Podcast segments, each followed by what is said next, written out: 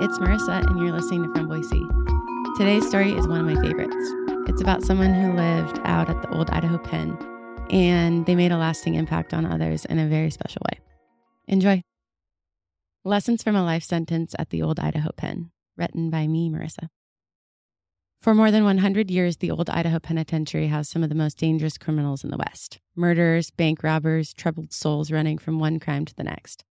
There were also a handful of inmates who weren't criminals at all, but rather had found themselves on the wrong side of the laws at the time.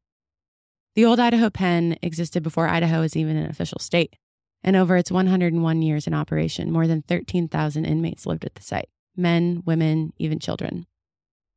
The old pen was also home to a dozen or so residents who were not inmates nor staff. In fact, they weren't even human. And no, they weren't ghosts either, though there are plenty of spirits that are said to live out there these days. It was a dozen or so animals that also lived at the old Idaho pen. Most were working or played some sort of role in keeping order within the prison.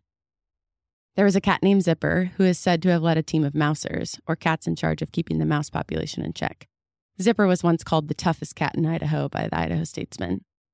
There were a few bloodhounds whose jobs were to find escaped prisoners on the run.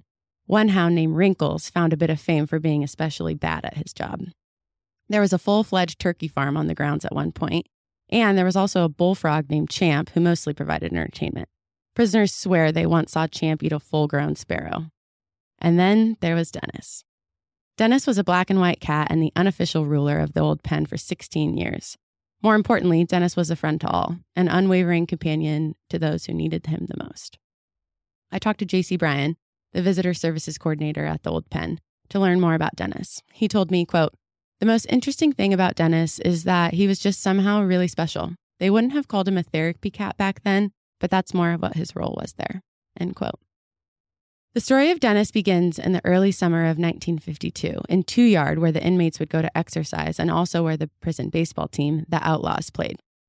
Today, that area is part of the Idaho Botanical Gardens, and it's where the aptly named Outlaw Field concert series happens. Anyway, back in early summer of 1952, a group of prisoners were out in Two Yard and they happened upon a little black and white kitten.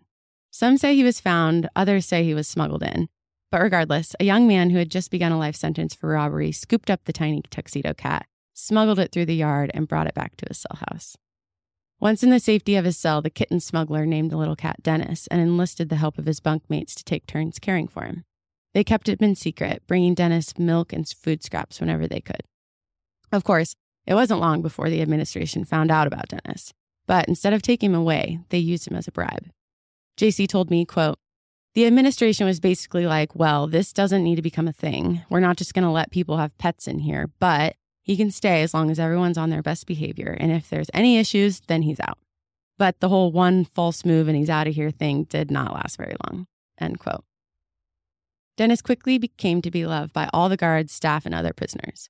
He was let in and out of cell houses whenever he wanted. Guards would open gates to let him pass through as he pleased, perhaps with the tiny thank you leg rub on his way through. Chess games would pause when Dennis jumped up and planted his large paws smack dab in the middle of the board. Wherever Dennis wanted to go, he would go. At one point, Dennis's caretaker was transferred, and no one thought to bring him food. His fur grew matted and his figure thinned. Luckily, another prisoner who was serving a life term and working in the barber shop noticed him and took over Dennis' duty.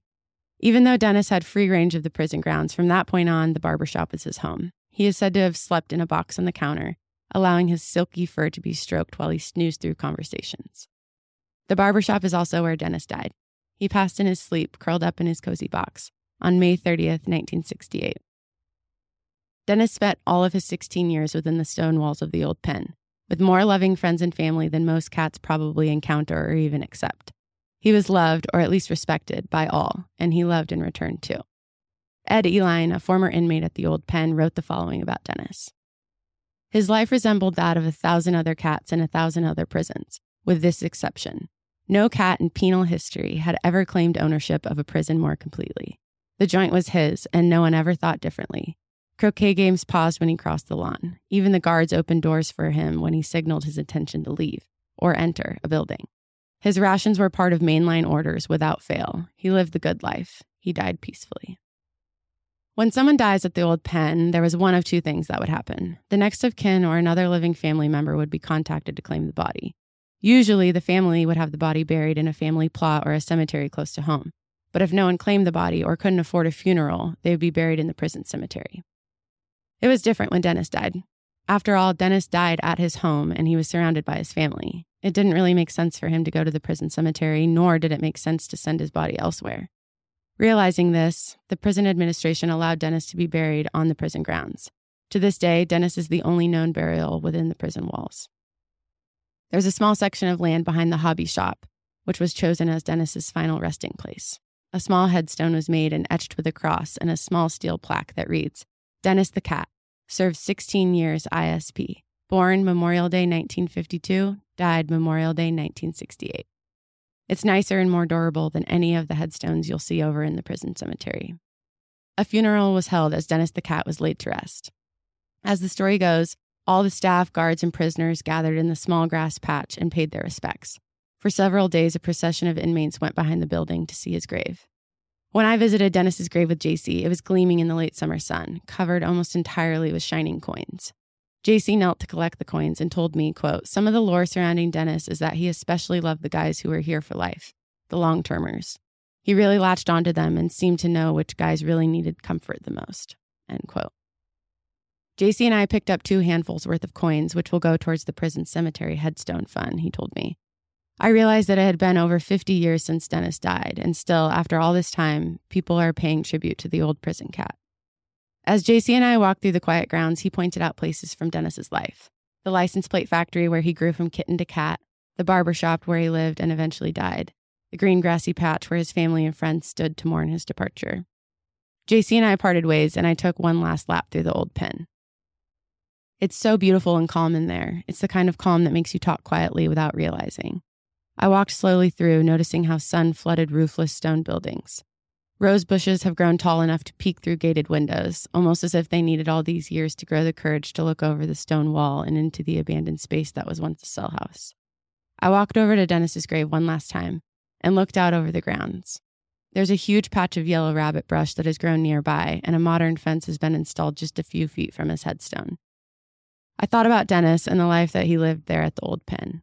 I pictured him approaching guards at entryways, his very presence demanding they allow him to pass through. I wondered if he could have fit through the bars but made the guards open them for him anyways. Typical cat behavior. I imagined Dennis darting out into the grass to halt the game of croquet, chasing after the ball, or maybe just because he knew they would stop playing to let him go by. I walked into the old barber shop, which is now an empty room with informational posters covering the walls, and I imagined Dennis curled up in his little box on the counter. How much company he must have brought to the people who cared for him and all those who he encountered.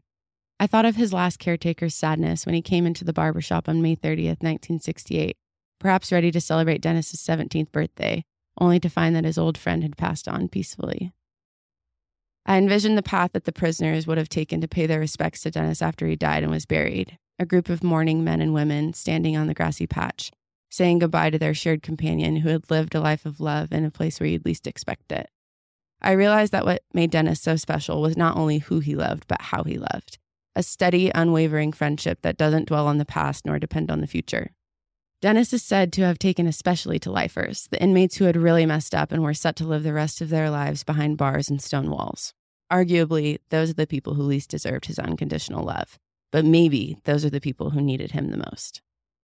So maybe all live our lives a little more like Dennis. Do what you want, be open to going where life takes you and who you meet along the way. May you take the time to find the perfect place to settle, landing in a place that brings you happiness, peace, and good company. Above all, may you remember to give a little extra love and grace to the people who may not seem deserving. They just might need it the most.